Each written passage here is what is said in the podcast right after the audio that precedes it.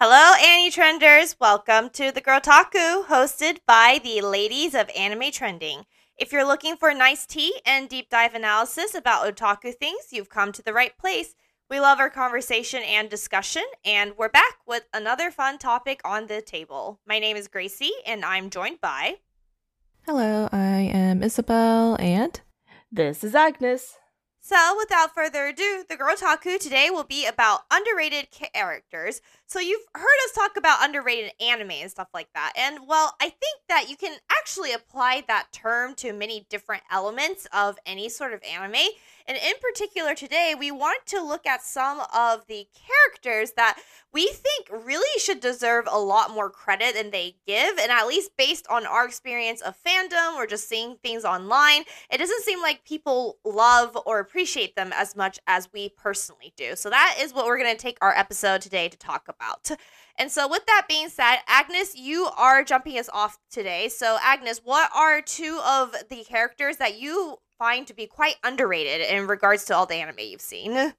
For sure, for sure. Um, two of these characters are fairly recent, and they are what you would consider maybe like side characters, but I think they should are pretty underrated as protagonists in themselves because they help the main character with their growth.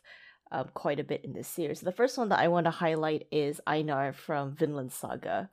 I had um, a feeling and- that was coming and that was on my list, but I, I had a third one because I was like, Agnes might take that one. So. How'd you know? Uh, but yeah, I wanted to highlight Einar because he's very instrumental to Thorfinn's growth in the second season, or is it second season? Second season, right? Yeah, of second Saga. season. Um, without Einar, there's no path for Thorfinn to re- to remove himself from PTSD and without Einar's backstory, it wouldn't provide Thorfinn the alternative that peace is achievable. And what I found, what was really interesting that Mappa Studios did for Einar in uh, Vinland Saga, is they decided to give him a backstory, which the original manga did not. And the backstory for Einar is incredibly mundane. It's about the story of a young boy in a farmer's family, and he is he leaves he lost his father from the from the wars that were being ravaged upon England. The family rebuilds themselves and their farm and their village, and then they get ravished again. He sees his sister and his mother die and he's sold into slavery. But that kind of backstory is very important because it gives context to Thorfinn that peace is achievable, peace is an option, and that they don't need to continue doing warfare, and that Einar is the recipient of all of this violence in which Thorfinn has to basically like check himself and be like, oh, this is what I've caused, or this is what I've also indirectly caused by continuing warfare. And so it continues to bring about a very important narrative in Vinland Saga that war and violence affects everybody, not just the victors, not just the losers, but also the people who are bystanders who are not even related into any of this as well. So that's why I wanted to highlight Einar from Vinland Saga. Yeah, so I had Einar on the list as well, and the reason why is you know the Vinland Saga fandom. I've been, uh, uh, I've met them now online and checking out what they have to say, and basically majority of the times they are they do love the cast a lot, but one thing I noticed about Einar, uh, Einar is that the thing is Einar is kind of missing that sort of cool factor that a lot of the team of protagonists yes. have. Yeah. And because of that, his, their appreciation for him just pales a lot in comparison because he doesn't have that oh um he's not a warrior like Thorfinn he's not a hunter like Hild he's who's coming in later in fact there's a whole team of protagonists later but they all have some kind of cool factor. And Einar is just this really big, sturdy guy who wants to be a farmer and be a family man. And that's all there is to him. He doesn't really know how to fight. He has a lot of stamina because he's a big guy. And once, uh, once again, he's been a farmer his entire life, even ever since he was a kid. But he's not the fighter. He's not the, um, you know, he's not the adventurer either. He's not someone who ambushes people or anything like that. He's just a guy, a guy who grew up during a very hard time, who just wants to live a really nice, peaceful life, and became really close to a band of extremely uh, adventurous people. And so I think he just gets easily overlooked because of what you know, seems like very quote unquote vanilla sort of character profile, but the reality of him is he is indispensable in the group and especially to Thorfinn. And um and I just and I also agree in the fact that I just feel like he doesn't get that attention that he absolutely deserves. So Yeah, and the most unfortunate part is that a lot of the original Vinland Saga fans that came for all the action in season one don't see that in Einar, and therefore they just kind of like brush him off as like, oh, he's just very basic. Oh, he's just a side character. But it's like, if we don't have Einar, then what's the point of Vinland Saga season two? Right? Yes, so exactly. He's instrumental to Vinland Saga season two.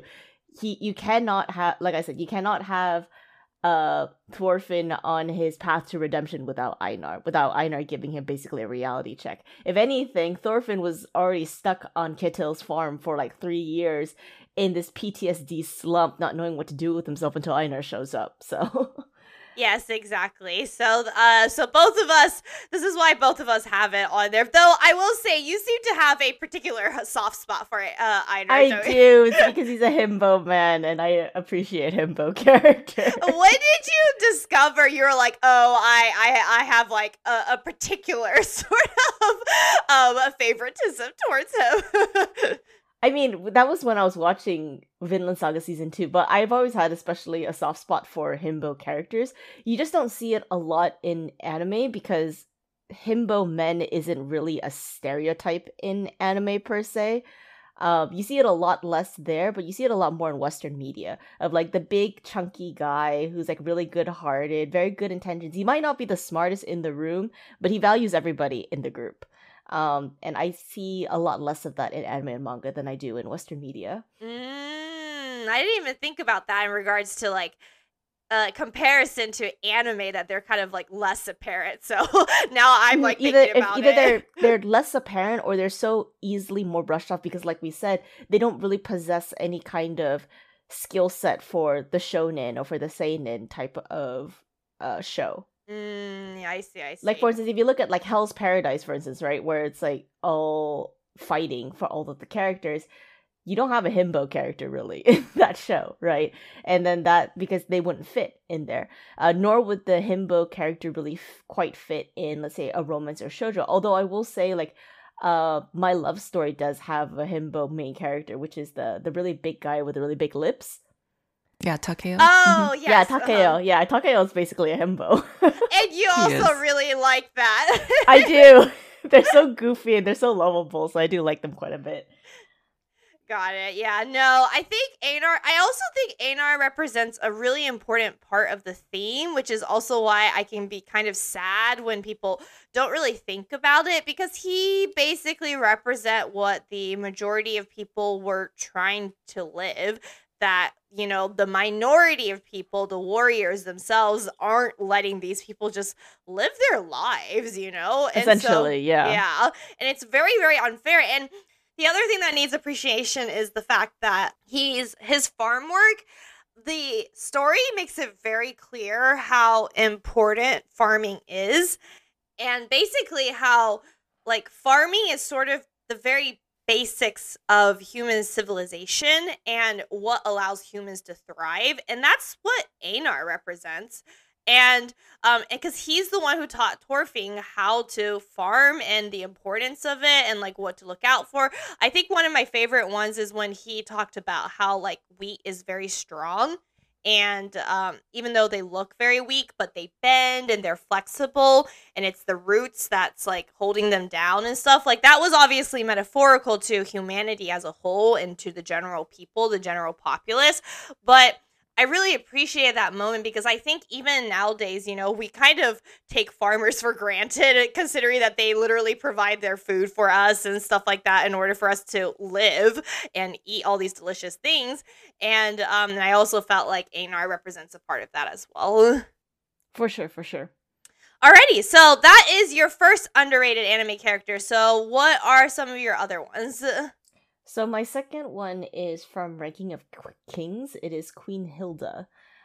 And I wanted to highlight Queen Hilda because even though she was set up as sort of the stepmother antagonist at the beginning of Ranking of Kings, it shows that she really genuinely cares for Boji. Mhm. Um, because Boji is unfortunately was uh born with a disability. He is uh, deaf, and as a result, he also can't talk either.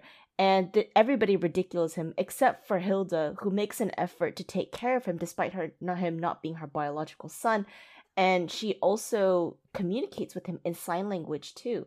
And really, throughout the entirety of the series, Boji is the only character who has a lot of compassion, and that compassion is carried through Queen Hilda, who sees Boji as her second son. She gives him as much love as his own mother would have if she would have still been alive, and that really paves the way for Boji to be a very empathetic shonen protagonist, as compared to a lot of the other prota- uh, the other characters in the series who are very sketchy by their own means, very dubiously gray, and not really on the right path towards you know saving others, protecting others, and standing up for what is right.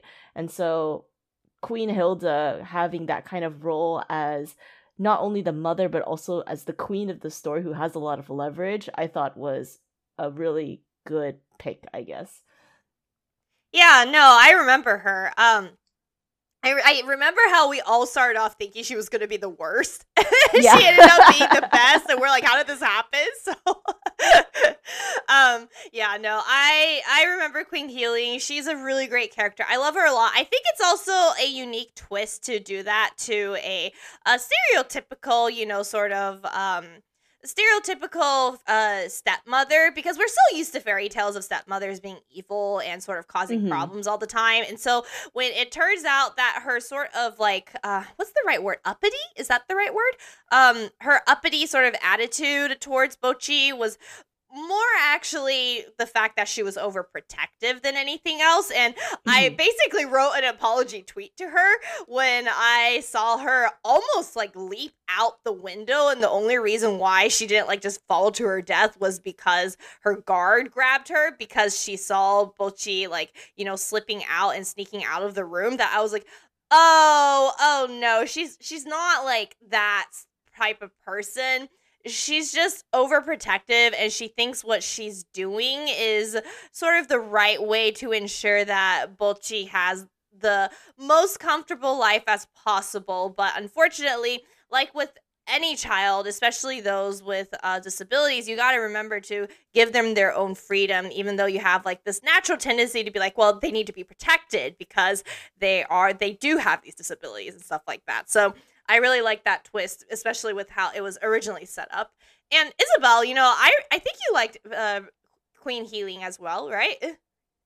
Yeah, I did. Um, and the same as you, I thought that she would be kind of like that stepmother who would be mean to Boji. But then, you know, as the series goes on and you see more episodes, um, she became kind of like that ditzy mother who is trying to balance, you know, she obviously wants to put forward her own son, but then she has a very soft spot for Boji, and sh yet the fact that you know she falls out a window just trying to heal, and then like basically every time she struggles to heal too is always a funny scene to me because she's like giving it her all, and so to me, yeah, she became a really great character.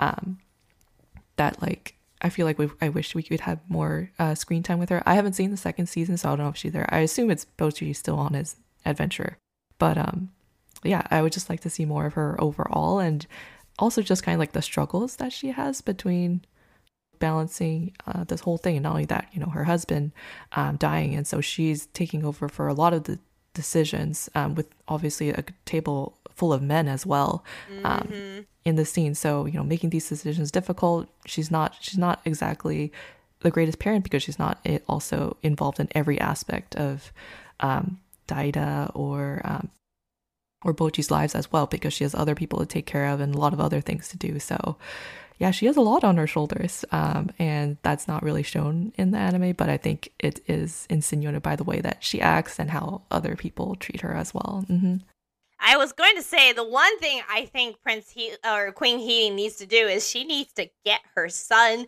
her uh, Daida, away from that woman we all know about. like she needs to be who shall not be named, right? I'm like, okay, I I I don't. Okay, I, I need some clarifications. I don't condone the Asian style of parenting where they control everything about your personal life like um you know your dating life when you can date and what you can date and stuff like that that's an actual problem that a lot of asian americans in particular struggle with especially in a country where um it's you know it's very uncommon for parents to meddle the way that they do. Um but i think she needs to meddle Daida's situation. I'm like there is an exception that needs to be made in this circumstance. So so that is my thought process on it. And also uh isabel you mentioned about the, her healing sort of abilities. And i think uh correct me if i'm wrong but didn't you mention healing in our uh trope dissection healers uh episode uh agnes where you said like that was a particular part that you thought was more creative because she has to like physically make an effort to heal yeah. okay Yeah, I I think did. yeah, we did highlight her um, healing powers. Uh, I can't really remember exactly what we said, but yes, we did. Yeah, so I, I I was like, I think we all actually discussed about that as well. So yeah, no, I Queen Healing is an amazing character. We all love her a lot. Um, and unfortunately, I so I'm not watching the second season Ranking of Kings mainly because I don't quite understand it. To be completely honest with you, I I couldn't tell where it is in the timeline because I'm like, it's not a sequel, but it's not a prequel. So I'm like, what is it? so that's why I ended up like giving up on it because I really need like an answer in regards to that. But I do think she does show up quite a bit.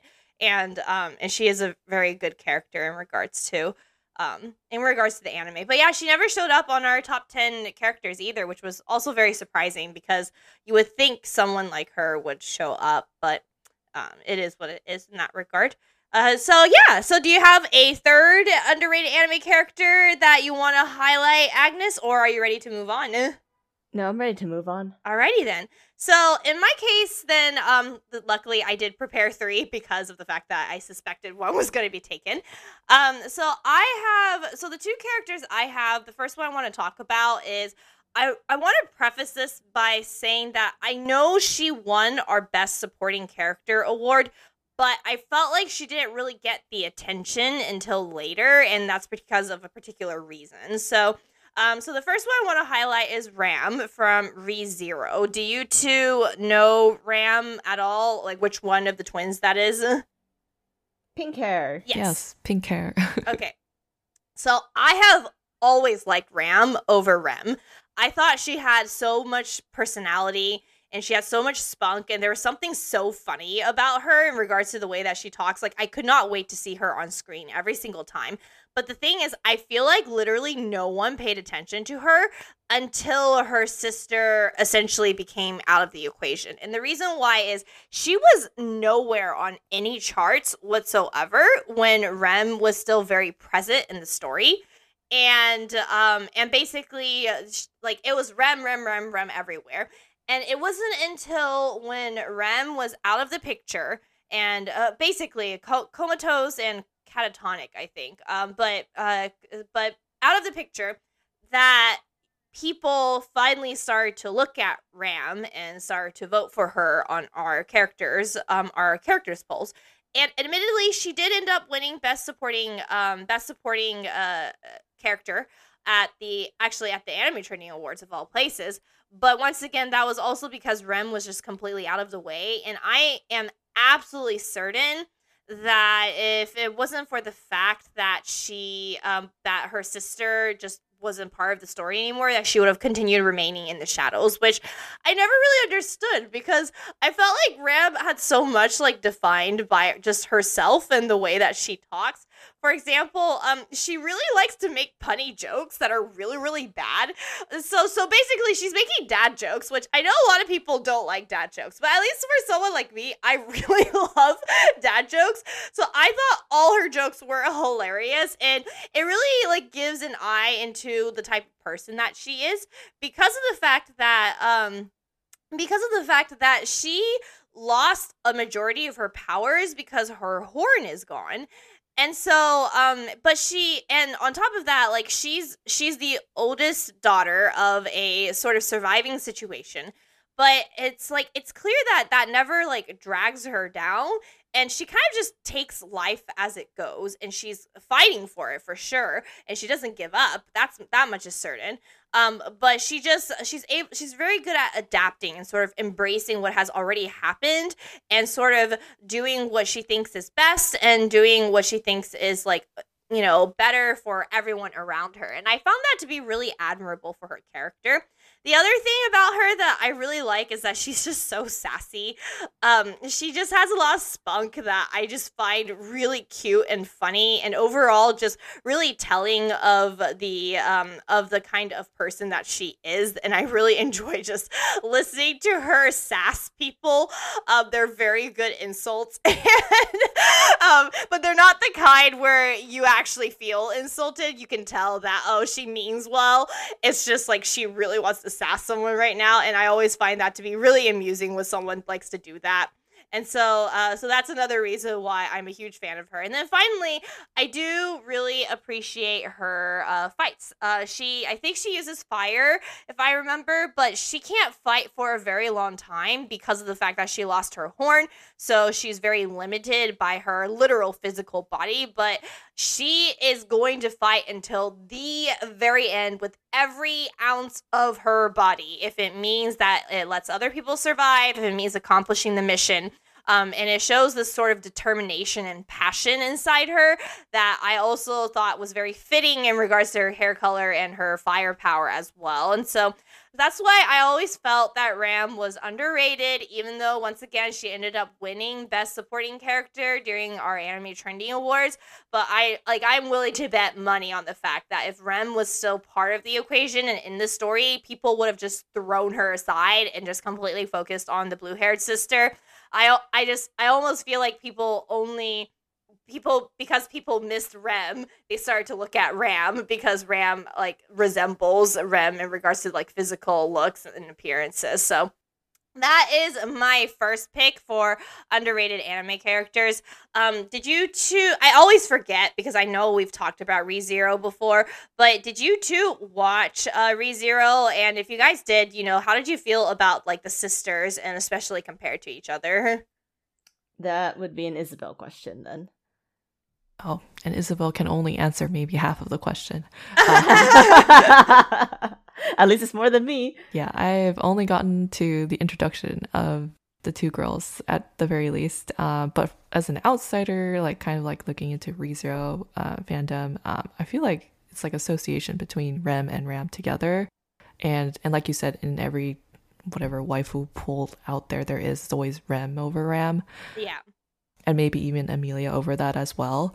And I guess a question I had is like, do you think Ram is maybe overlooked um, or underrated in comparison to Rem and maybe the other characters in the series because she maybe there's not that romantic aspect between yep. her and Subaru? Yep, absolutely. Oh, I also I, agree with yes, that. Yes.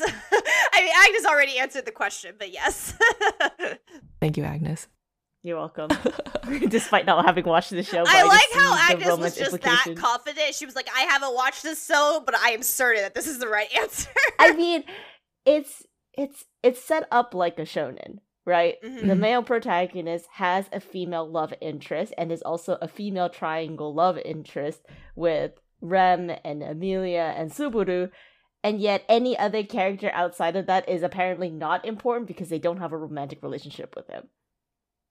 That's how it typically works in a shonen. And so that's very apparent to even see that in the isekai of ReZero, unfortunately. Even though in ReZero there are lots of side characters that are just absolutely amazing based on what you say, Gracie, and what a lot of other fans say. But unfortunately, people are still heavily rooted and heavily interested in the love triangle between Subaru, Emilia, and Rem. Yes. no, I I agree. And the thing about Rem as well is this is now this is we're going to controversial topics is I actually never cared too much for Rem. I don't care for Rem. She's just an ooh woo girl. Yeah, like I like I get like she has she she can definitely hold her own and she definitely fights, but I felt like her entire sort of driving point in the story was the fact that she's utterly devoted to Subaru and it's like even though um even though it's like he is in love with someone else which by the way i actually do like subaru with Emilia now especially after the second season. I definitely see how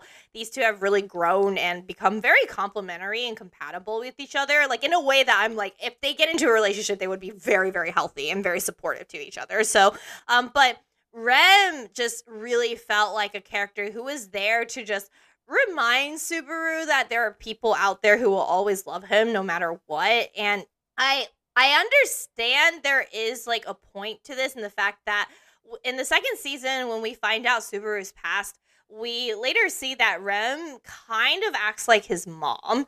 And so um, there's a similarity in their personalities and their tone, even in the way they talk. And so I think, um, and I think that is essentially what Rem is representing because oftentimes Rem will even say sort of the exact same things that his mom said. But I still feel like, like his mom saying those things where she's like, I'm going to always love you no matter what, that's because that's a good parent you know uh, that's a good parent who mm-hmm. cares about their kid and they that's why they are always like and that's why they're the ones who are always like you know i will always love you and um and i feel like having a romantic interest be that sort of theme um, as sort of like a callback to a parental love it's just not the same in that regard and so that's why i just didn't care about rem ever. I felt like there was so much more that could have been done with her as a character separate outside of subaru but it felt like it wasn't there. But ram on the other hand absolutely had something separate of Subaru, which and it's also why she's so hilarious and funny. And so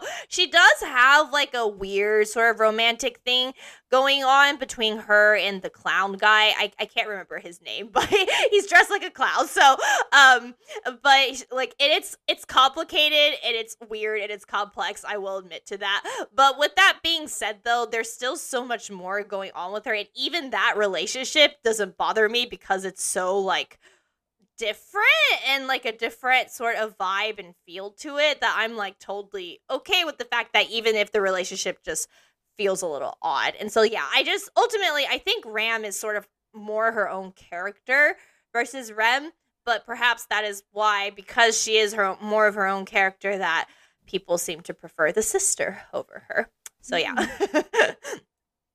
so that is my first pick. My second pick, and I think this one both of you two should know as well. It's from Kono Oto Tomare.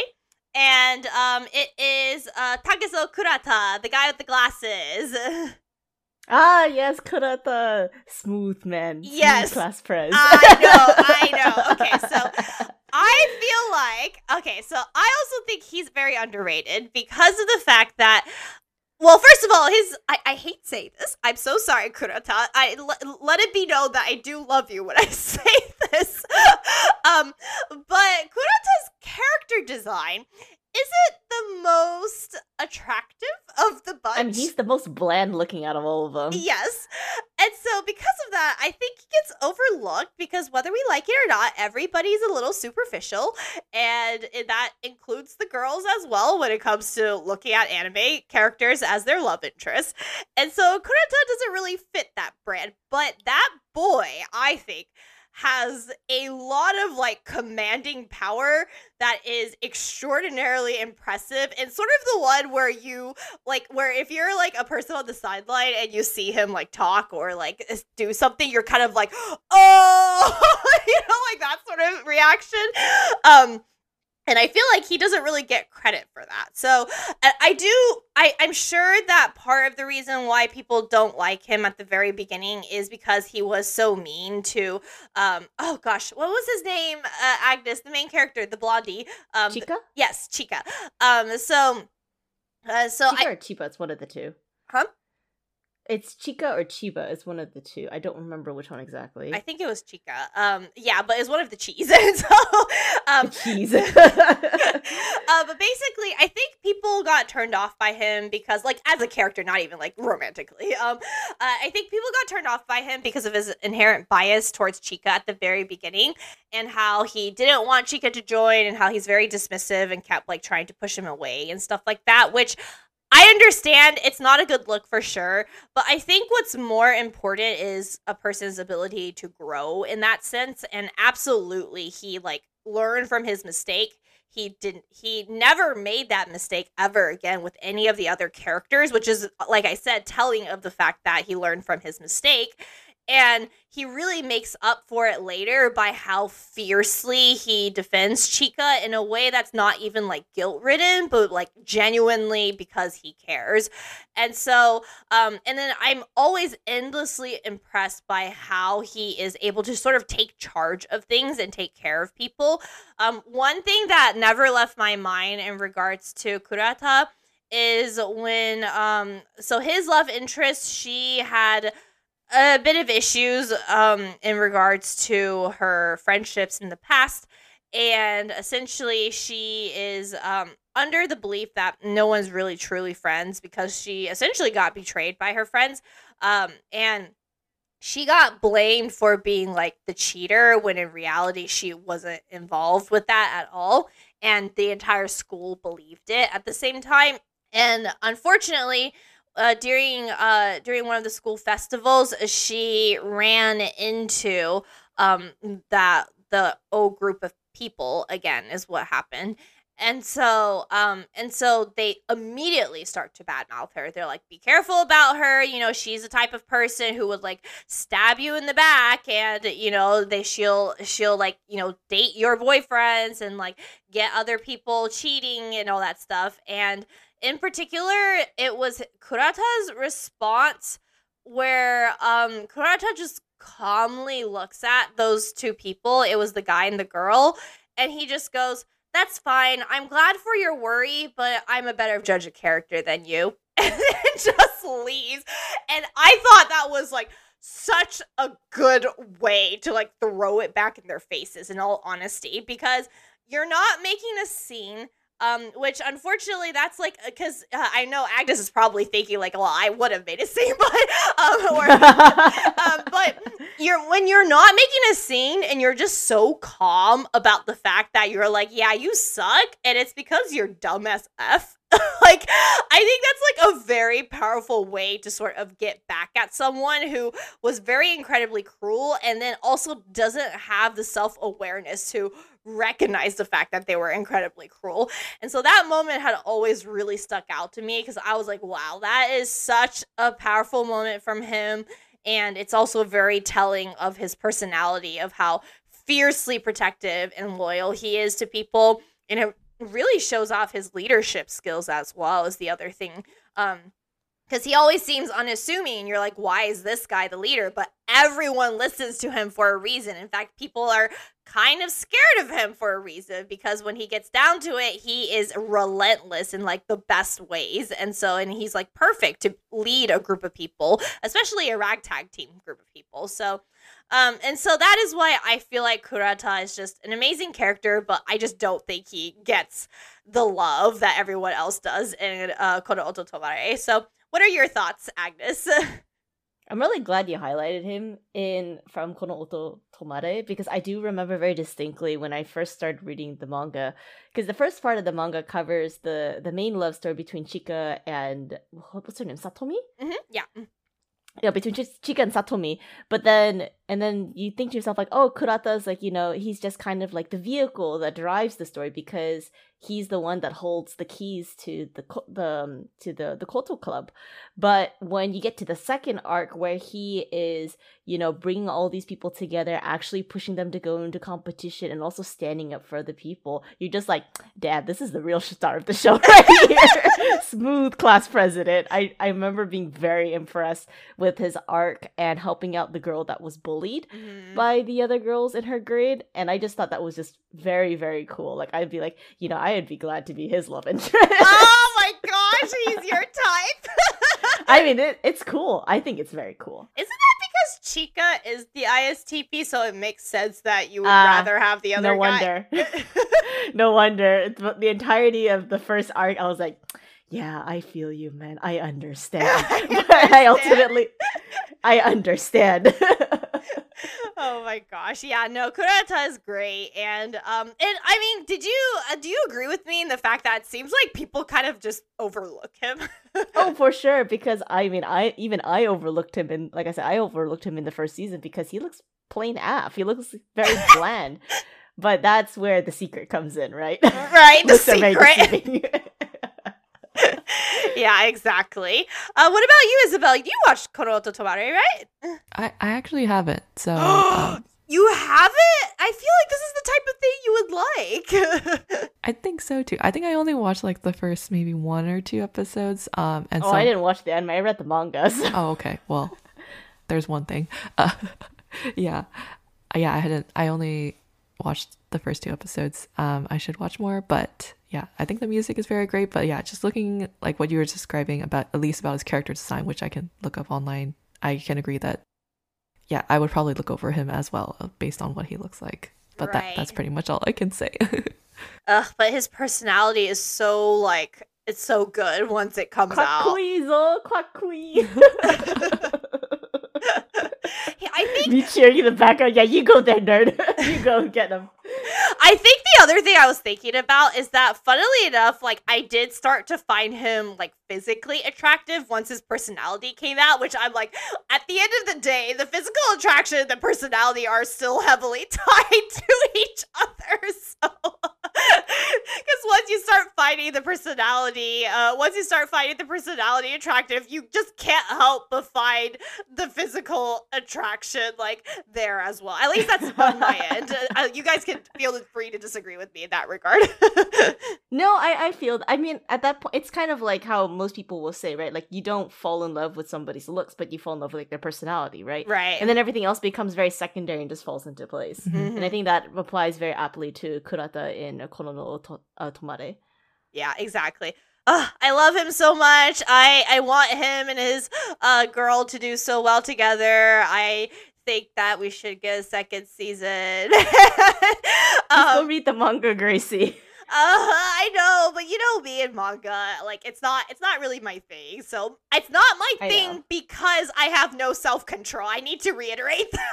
it isn't my thing because I don't like to read. It's not my thing because I have no self control. It's very scary. This is how I ended up binge reading the entirety of Demon Slayer in a single night. So I have learned self control with anime, but not with not with reading. So it's still very dangerous territory for me, unfortunately.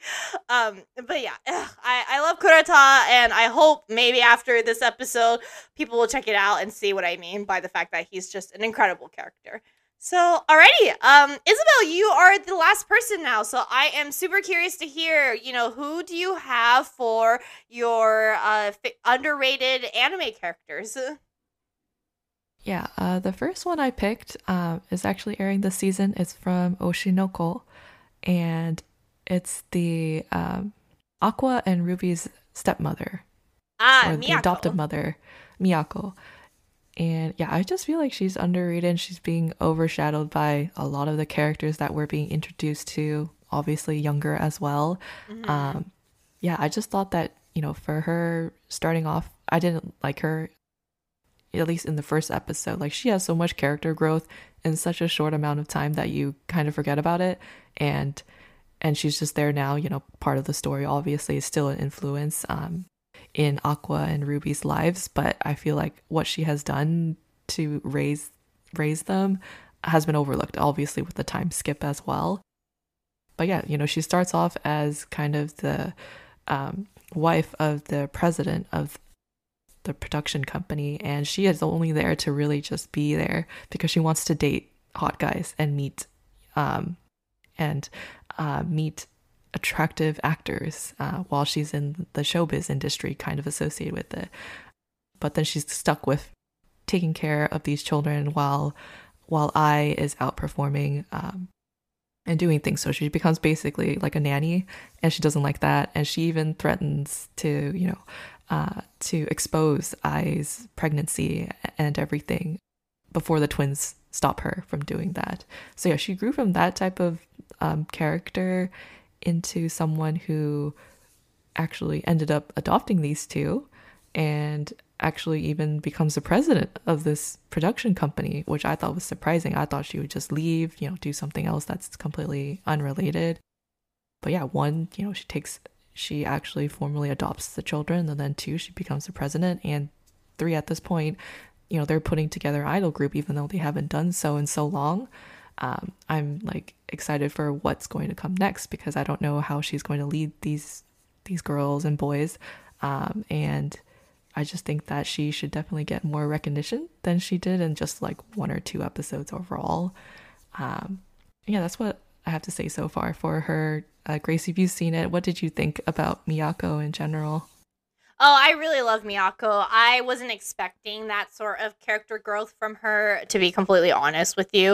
Um, I, I, I was also, I immediately also disliked her because, like, she was essentially she's married to the guy and mm-hmm. she's saying she wants to meet hot guys and i was like so you married a man just to cheat on him and I, that was a very very bad first impression on me so, i was like no girl no so um but with that being said i do think it is um I, I think it's ultimately telling of her actual character and personality when um when she embraces at the end of being like parents to especially Ruby. So uh Aqua is a bit of a different case and that's because that man needs antidepressants and like therapy and a, a lot of other stuff. And so um but with ruby in particular ruby never really um had parents that like cared for her.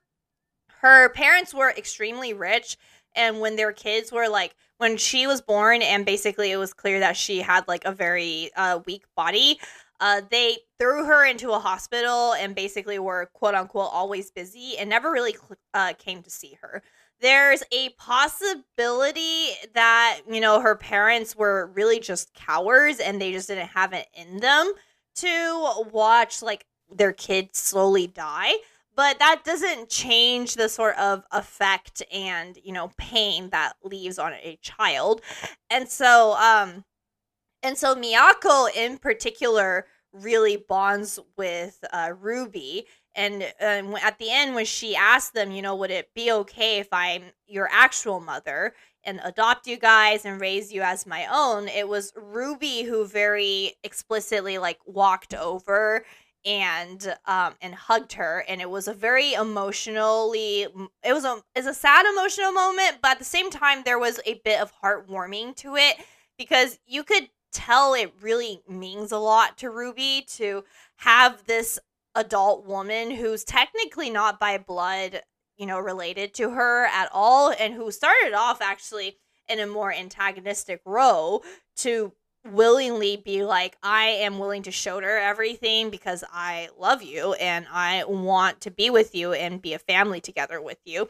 And so I think that really was the biggest importance to me is that relationship that she has with Ruby. I think it's very powerful and it's wonderful for Ruby as well for having grown up in the past in her past life to have to deal with something like either cruel parents or um, coward parents but either way it's not better because it, once again it doesn't change the fact of the damage the emotional damage it leaves on ruby as a kid.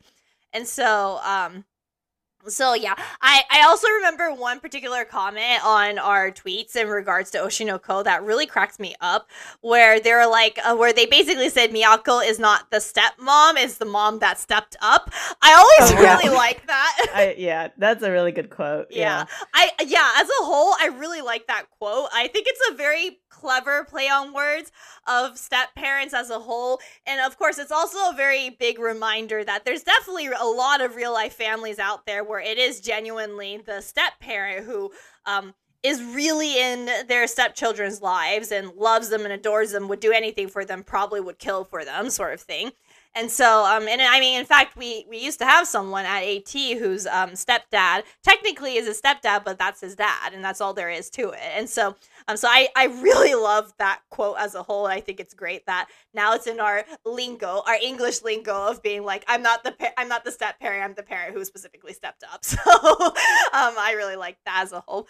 Uh, yeah, so I really love Miyako as well. Agnes, uh, did you watch Oshi no Ko? I actually don't know. I did not watch Oshi no Ko. I'm kind of waiting until it finishes, sort of, so I can kind of binge it. Okay, got it. Um, were you ever interested in reading it? No, I was not. Okay. Um, I because I was because I know you tend to read manga more, and so I was that's why I was curious. I was like, did you ever think about reading it? But okay, so you you haven't really met Miyako yet.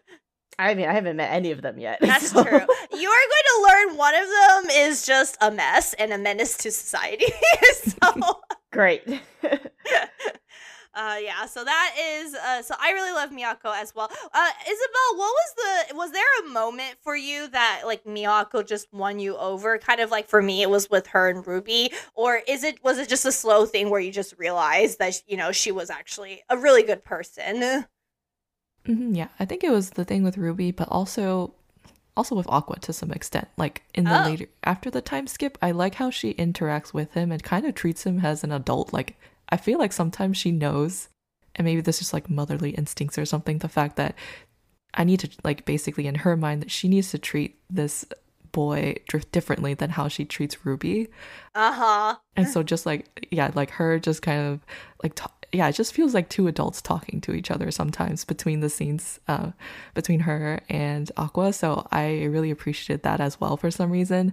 And I was like, okay, well she she actually knows what she's doing with these kids and also just running the whole thing by herself. So that's when it I feel like really clicked for me like, oh, you know, she is a character that I haven't really um you know seen the spotlight on her or I think that you know she should get more recognition for that. hmm Yeah, no, I think uh so honestly what you're saying is she's an incredible parent because it's very easy for because parents are flawed people and it's very easy for parents to treat their kids the same and that's like Mhm. you know people are like well isn't that what you want is you want to treat your kids the same but i think there's a difference between treating your kids the same and using the same method and different kids require different methods. And so i see like so what you're saying is she's aware of the fact that there are different methods to raising these kids. With ruby she's a lot more hands-on a lot more openly affectionate and stuff.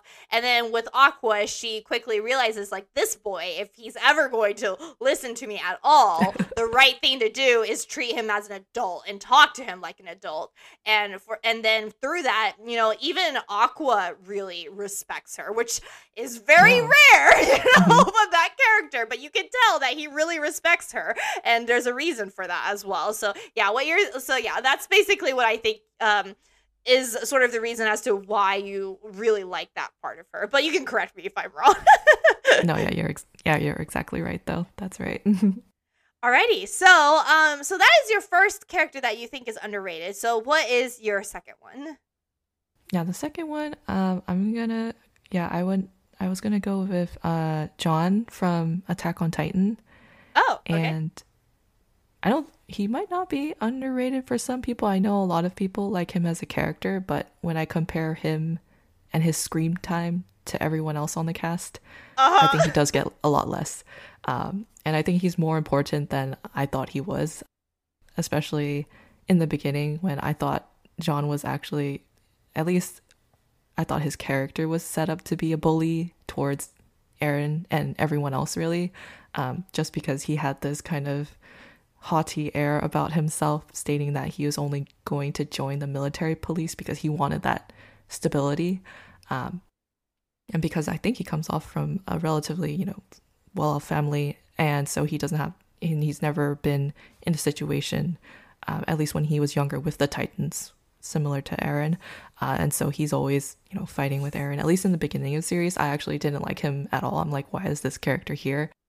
And I actually thought he would die off at some point too, but he doesn't. He proved me wrong by staying alive for so long, and I've grown to like him, surprisingly enough. Um, yeah, I just like the fact that he had this character development. Like, okay, so he joined the police, um, uh, the military force, and then when he like starts going out on these battles and he actually starts losing his teammates, I think that's when he starts to change, and he, you know, rightfully so, he becomes kind of skeptical and scared and anxious. And he still has that thing about himself where, where he'll put himself first. you know, even if they're going to save eren he's he's telling eren like, "Don't screw this up, man. Like, I don't want to die."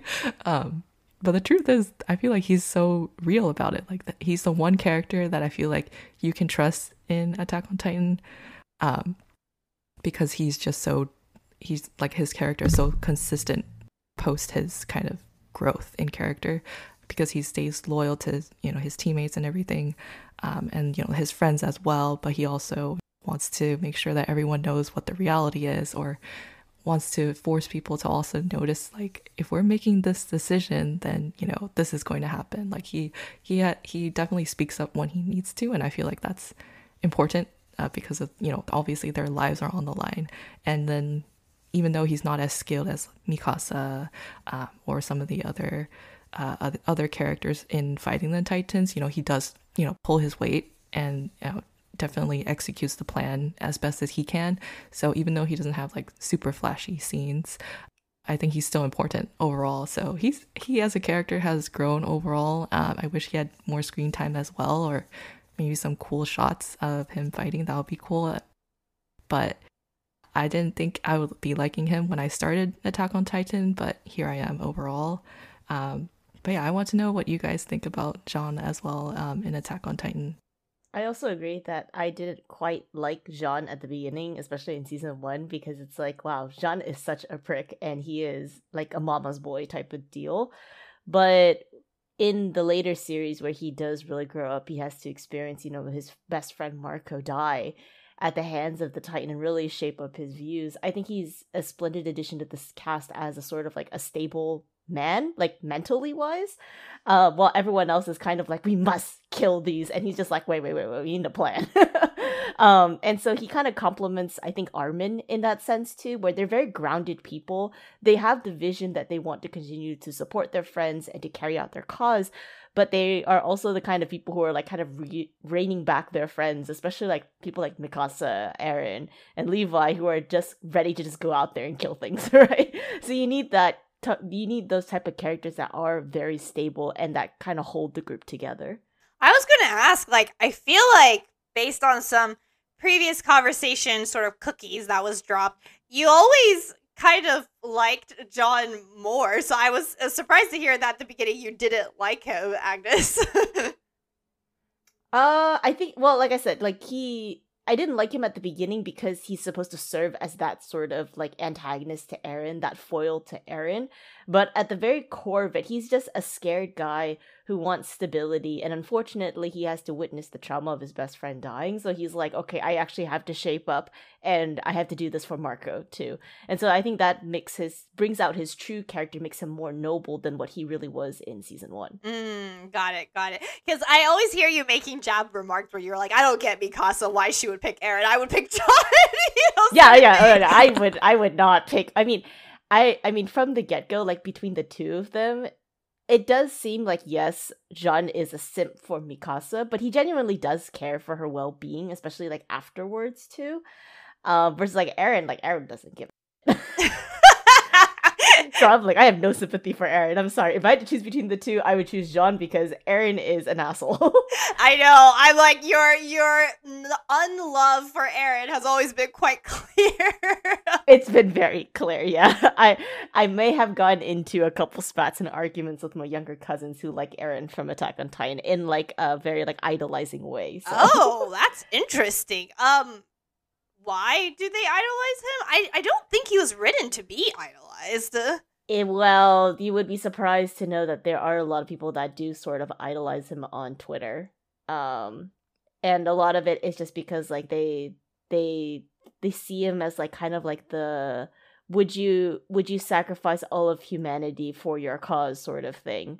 And I was like, no, you don't sacrifice all of humanity for that cause, kind of thing. But I mean, um, even so I ha- with that sort of mindset, it's also like, isn't isn't that tragic that someone got forced or someone felt like that that was their only sort of that was their only sort of choice? Like that's not a situation you ever want anyone to be in so definitely you shouldn't be idolizing them you should be pitying them if nothing else like at best. No they idolize them but that's because they're much younger. Mm. They see that as a mark of heroism rather than a mark of tragedy. Mm. That's why they idolize him. And I'm just like, you can see that as a mark of heroism, sure, but I'm pretty sure if you were in his shoes, you'd be your pants. Yeah. So, right. I don't think it is a mark of heroism. It is a mark of tragedy. And unfortunately, it is like a blind sort of tragedy, too. That you were trying to go for a cause that you were so adamant was the correct cause, but at the very end, it was it was not going to help anybody and it was not going to help yourself. That's tragic. That is not heroism. Mm, got it. Oh man. Uh, well, my opinion on Jean has always been kind of lukewarm, so I guess I'd be one of the people who um, make the character underrated. I I never really disliked him, to be completely honest. I didn't think his sort of bratty behavior was unusual from someone of his background and also i'm like his fear of dying is very relatable because i'd be like i'm out of here. I am not staying here. And so and i i do think i kind of relate to the fact that he only joined because he wanted stability because i i understand that. I, that's always been on the forefront of my mind as like a kid going into college.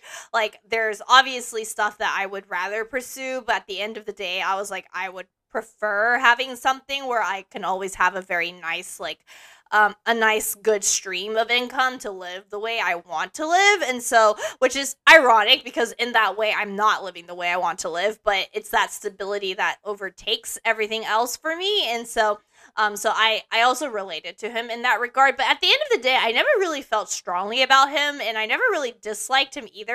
I did think it was very mean that they said that his face is a horse because I was like, I do not Yeah. think his face is a horse. like, I I think it was okay looking, but not definitely definitely not a horse. exactly. so that part that I did like I I felt defensive for him because I was like that is very mean and un um and unasked for and unwarranted and it was unwarranted and people should apologize to him. So so that was the only time that I really felt something passionate about. I do think his friendship with Marco was extremely sad and the impact that Marco left behind on him is very big and it's it is very emotional. I think it's actually probably one of the most emotional parts of the series itself because even at the very very end you can still see that Marco is just always on his mind in regards to what happened to him. And so uh, so that part i did like. But yeah jean i've always been kind of eh about him. I didn't dislike him and i didn't like like